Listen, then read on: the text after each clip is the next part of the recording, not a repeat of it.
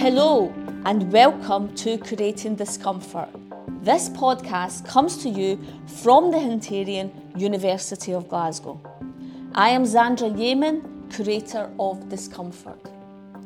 On today's episode, we will hear from Nelson and Jesper discussing a gold guinea coin from England. I'm Nelson Cummins. I am the Communities and Campaigns Officer at the Coalition for Racial Equality and Rights. We're an anti-racist charity based in Glasgow, and my role in this project with Hunterian has been as one of the community curators. So that's involved like picking out objects to be displayed in the museum and picking out objects for the intervention that's going on in the sort of spine cases as well. And I'm Jesper Ericsson, curator of numismatics at the Hunterian, and I'm responsible for a collection of about 90,000 numismatic objects, mostly coins and medals, but all kinds of other material like tokens, banknotes, that kind of thing. Today we are looking at a coin. It's a bit larger in diameter than the £1 coin, but much thinner. It's made of gold, which we'll come back to, and it's called a guinea, and it was struck in London in 1663. So on the obverse of the coin, on the front of the coin, there's a portrait of Charles II, and on the back of the coin we've got four crown shields of England, Scotland, Ireland and France. There's inscriptions on both sides as well. It's all abbreviated and in Latin. So it says, Charles II, by the grace of God, King of Britain, France and Ireland. The gold itself is of a fantastic quality. It's got a real luster to it. When you angle it in the light, it's not a pale gold. There's some, almost like an orangey or almost tint to it. But the main reason we're looking at this coin today is because of a very small detail underneath the portrait bust of Charles II. And there's a small elephant right there. It's hard to see, actually, with the naked eye. It's so small. But that little elephant is the symbol of the Company of Royal Adventurers of England trading into Africa. So that tells us that the gold that this guinea is made from was African gold. And there's so much more to say about that, isn't there, Nelson? Yeah, I think that's partly what made me choose the object, or not like the name of the coin, it being called like the sort of Charles, is it the Charles II or first gold guinea? It's Charles II, yeah absolutely. So he came to the throne in 1660 in the Restoration. Yeah. And then he chartered the Royal Company of Royal Adventurers trading into Africa. Yeah. And plenty of trade had been undertaken to Africa in the decades before that.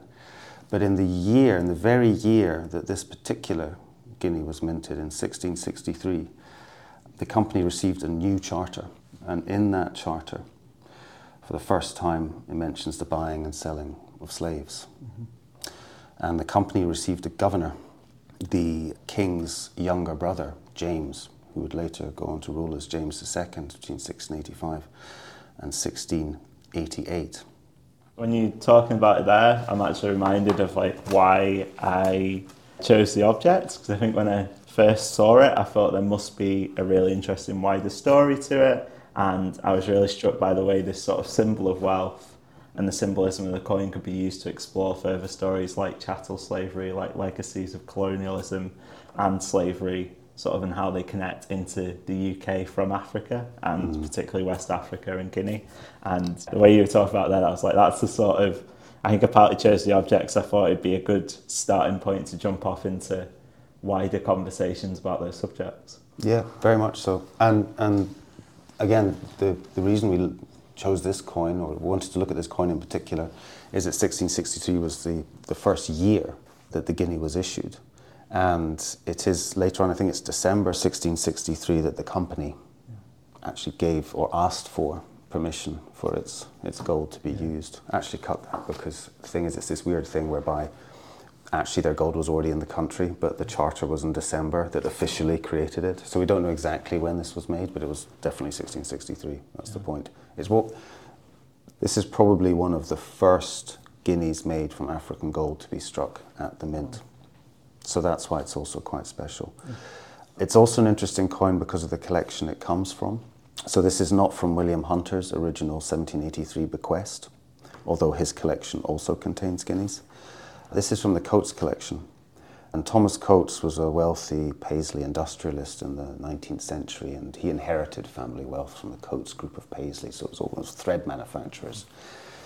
And their familial wealth and possible connections to the slave trade are also being investigated. And he died in the 1880s, and then in 1924, the Coates family donated the Coates collection of coins to the Hunterian. So there is that other dimension, not only the connection to the slave trade through the coin itself and through the company that transported the gold to London from West Africa, but also the collector who gave it to the Hunterian. Yeah. I'm just thinking about that. How often in numismatics do you find that the origins of objects are explored in that sort of detail? Rarely. Yeah. And that's part of the reason why this project's so important. Yeah. Provenance is always important for museum objects. We want to know where the objects come from, but especially with numismatics, the provenance trail can be quite short. Yeah. The best kind of trail you could hope for is if perhaps an item has been sold through various auctions. Mm-hmm. But when you trace it right back to that very first person who acquired the coin, where did they get it from? So where did this coin come from? Where did the man who was buying coins for Thomas Coates, he was called Edward Burns, where did he find it? Mm-hmm. Now, in other parts of the Coates collection, we have invoices. So we perhaps know when a medal was bought alongside a lot of other medals, or rather when these medals came to the collection, because the invoice is dated on that date.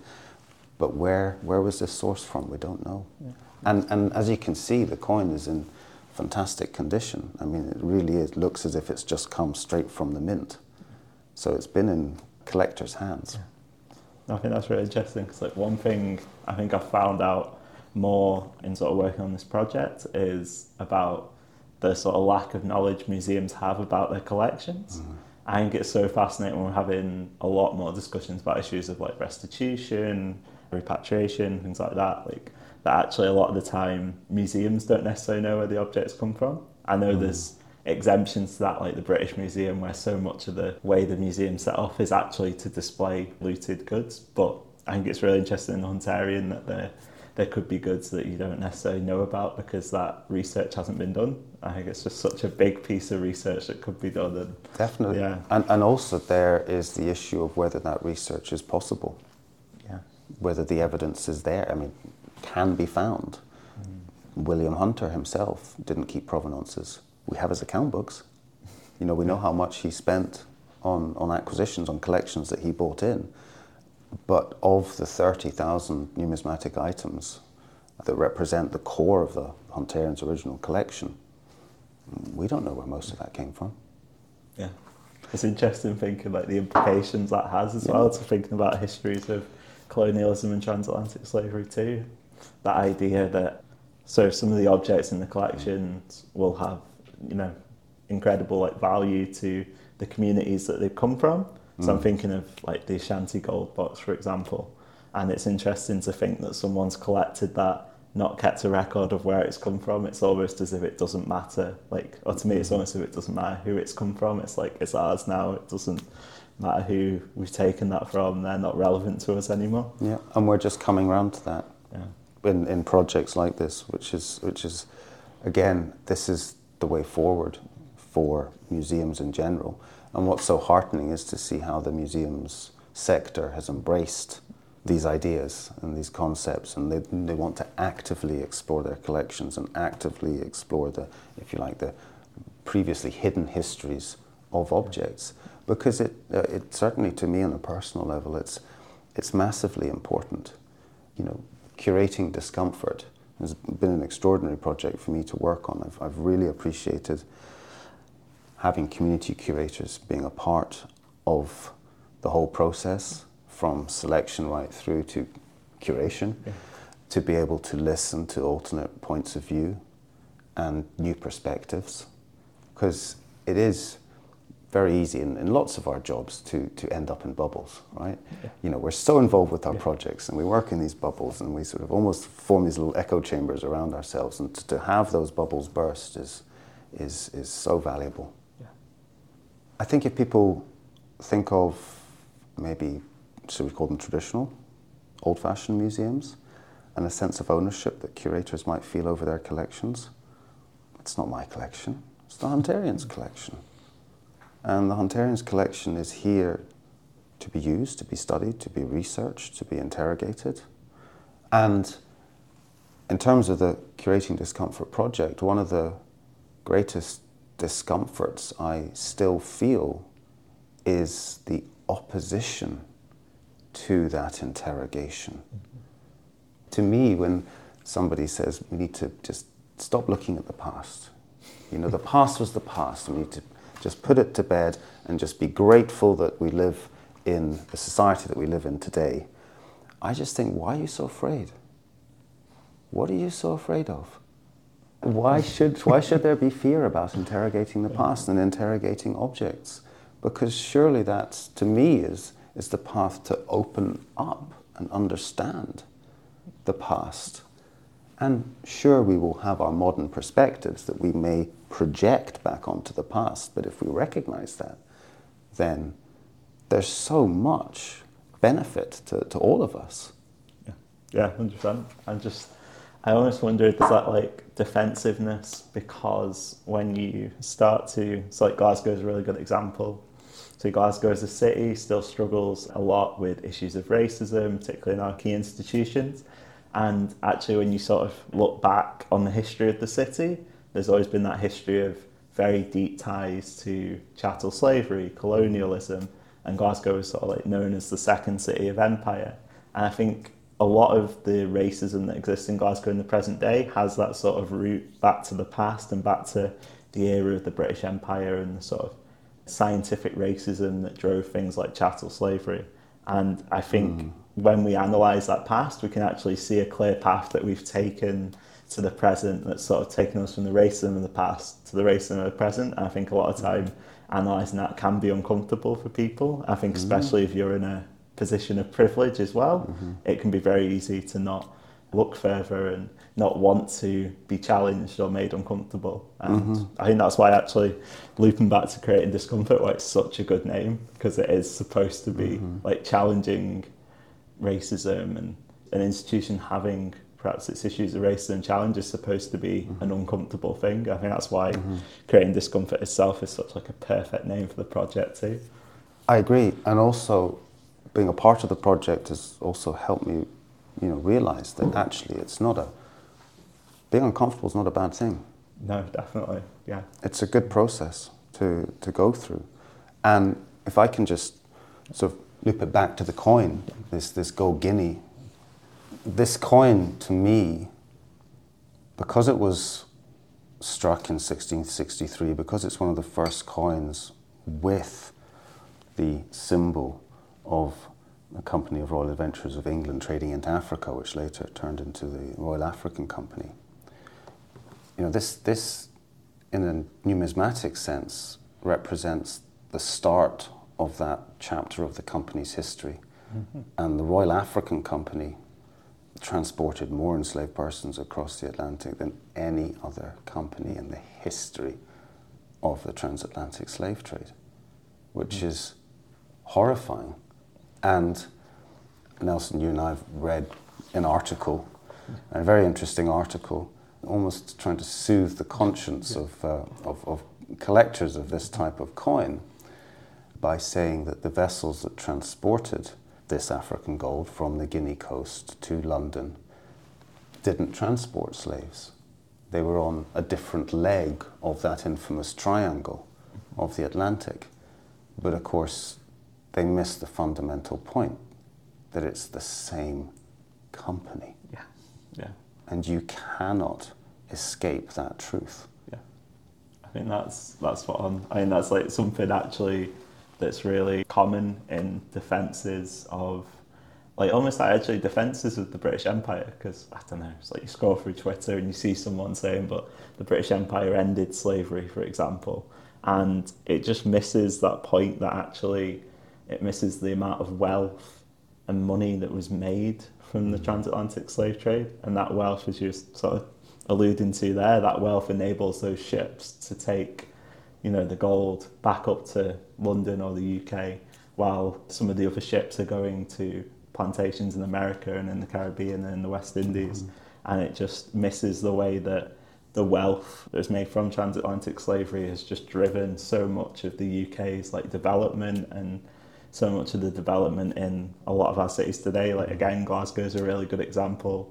There's so many buildings in Glasgow that wouldn't be there if it wasn't for wealth from chattel slavery. You could just rattle off lots of them, like Kelvin Grove, the Gallery of Modern Art. God, there's so many. It could be a whole other podcast if I rattled them all off. No, but of course. I think it's so often missed that this wealth wasn't something that just went away when the British Empire ended. It's then driven more and more inequality throughout history, and it's continued to make, you know, one part of the world wealthy while another part of the world hasn't been. And actually, Edinburgh is a really good example of a city of that. So Edinburgh's New Town, which is like a lovely part of the city. Certainly is. A lot of the building work that was done in Edinburgh's New Town, a lot of the money that drove that came from the slavery compensation scheme that compensated enslavers. And it's such a good example of where the wealth from slavery sort of continued to go after slavery had ended. It was used in cities like Edinburgh, cities in Glasgow, to drive a whole new wave of development, while other parts of the world where enslaved peoples live had nothing and were ruined by centuries of slavery. And I think, again, I'm just thinking of that coin, it's such a good symbol of being able to just jump off and talk about other things. I find myself looking at it every time and thinking, yeah, it's such a good symbol of like the wealth that's come from transatlantic slavery, but it's also so good for letting you think about other things connected to not just transatlantic slavery, but also colonialism and the British Empire in general. Yeah, and numismatics, a large part of it. I mean, it's quite an ambiguous term, but a lot of numismatics is looking at objects relating to money, payment and currency. Yeah. And the drive to acquire more wealth was obviously, as we've just talked about, one of the fundamental gears of empire, of colonialism. And although gold had been traded in Guinea for a long time before this particular coin was struck, it just makes me think that England wasn't the only European nation in that part of the world wanting gold. The desire for gold drove the expansion of mines, the expansions of forts being rented from local leaders. Mining would not have been a pleasant occupation in any part of the world in the 17th century, but especially perhaps in an African gold mine. So, as well as looking at, you're right, all those international and historical perspectives, we can look at a coin like this and think, well, what about the toil of individuals who mined that gold? What was their everyday life like? And it was all feeding into this system of this acquisition of wealth by the local mining officers, if you like, for want of a better expression, and then the local leaders, and then the Europeans who were in that part of the world, feeding all the way back to the king himself. And for me, the other thing I think about is regarding when the Royal African Company came into being, with Charles II still as the king and his younger brother James still as the company governor. And the fact that enslaved persons were branded with the company initials, but not just the company initials, also sometimes the initials D.O.Y, Duke of York. And that man, James, eventually became king. So when I look at this Charles II Guinea, I then think of guineas of the later monarchs that came along, because the symbol of the elephant and then later the symbol of the elephant and howdah isn't just exclusive to Charles II. Guineas were struck by future monarchs as well. And it's some of the guineas of James II to me really represent amongst the darkest of the histories when it comes to these coins, because on that, in that portrait, he was the governor of the company. Yeah. He and his older brother were driving this industry forward, and his initials were on human beings. Yeah, that's shocking. And they just wanted more. Yeah. And it's like it shows as well, like how it didn't, it just went all the way up to the top of British society as well. I know, I feel like a lot of time when we speak about these histories, we almost we connect it to almost like the wealthy elite at the sort of historically the top of UK society, but sometimes we can miss out how connected the royal family were historically to, obviously they were the heads of the empire, but I think sometimes you just forget that, and when you talk about that, it's just... I was sort of thinking of the fact that, William and Kate are in Jamaica right now, and there are people wondering why they're being met by protests, and it's... Yeah. I feel like if they listened to you there, they wouldn't be surprised at why they're being met by protests. So. I know, and one of the articles I was reading today was really interesting because it was talking about the mistakes, the gaffes, if you want to call it that they've made so far, the photo opportunities that have gone wrong. Was it such a good idea for William to dress up in his whites, in his uniform, with Kate by his side in the back of a Land Rover, echoing, his grandfather and grandmother on a visit to Jamaica many decades ago?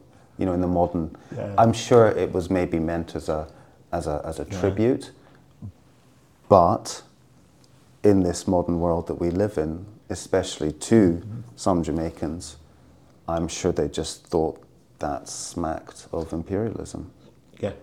Yeah, I think especially with the context of Barbados now being a republic, and there was talk of Jamaica as well, it just... Yeah. It was quite staggering. I really hope that this project is taken into other museums, because I think every museum in Scotland would benefit from having this work take place within its institution, and I think that would be an amazing legacy for the project. But I also hope that it continues to change the ways of working in the Hunterian. I hope it isn't just something that is prioritised for the sort of 12 months that we've been working on it and then falls by the wayside for other projects. So I really hope it has a lasting impact. And I hope it's actually, almost in 10-15 years time you can go back and the Hunterian's a leading example of sort of anti-racist practice in the museum, and people can go back and say, well, that all started with the creating discomfort work. That would be one of my great hopes as well. I wanted to be a part of this project because I wanted it to mean something. I've worked in the museum industry for many years in quite a traditional way. And I wanted, I don't know how else to put it, apart from I wanted my job to mean more. And this has been a way for me to feel that we're embarking on something exciting and new that will be really beneficial, not only for the Hunterian, but for us, those of us that work here, the individuals and groups that hopefully come in for more projects in the future that we can all be involved in. And also, I just want it to be a new visitor experience as well. I want this to open people's eyes. I want to make the visitors think. And yes, they might be uncomfortable, but as I said earlier, I don't think that's a bad thing. Thank you for listening to the Creating Discomfort podcast. This episode was brought to you by the Hunterian at University of Glasgow. Production, sound and editing were done by Charis Sanderson, Holly Wade and Eva López-López.